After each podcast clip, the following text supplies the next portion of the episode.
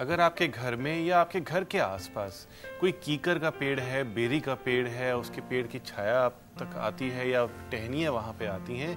तो आपके घर में कुछ इस तरीके की प्रॉब्लम्स आ सकती हैं कि आपको कभी भी घर में मन नहीं लगेगा। तो दोस्तों, आपने ऐसा ही करना है कि उसके आसपास कुछ अच्छे पौधे हटा दें, लगा दें या उसकी जो टहनियाँ हैं वो थोड़ी सी छाट दें।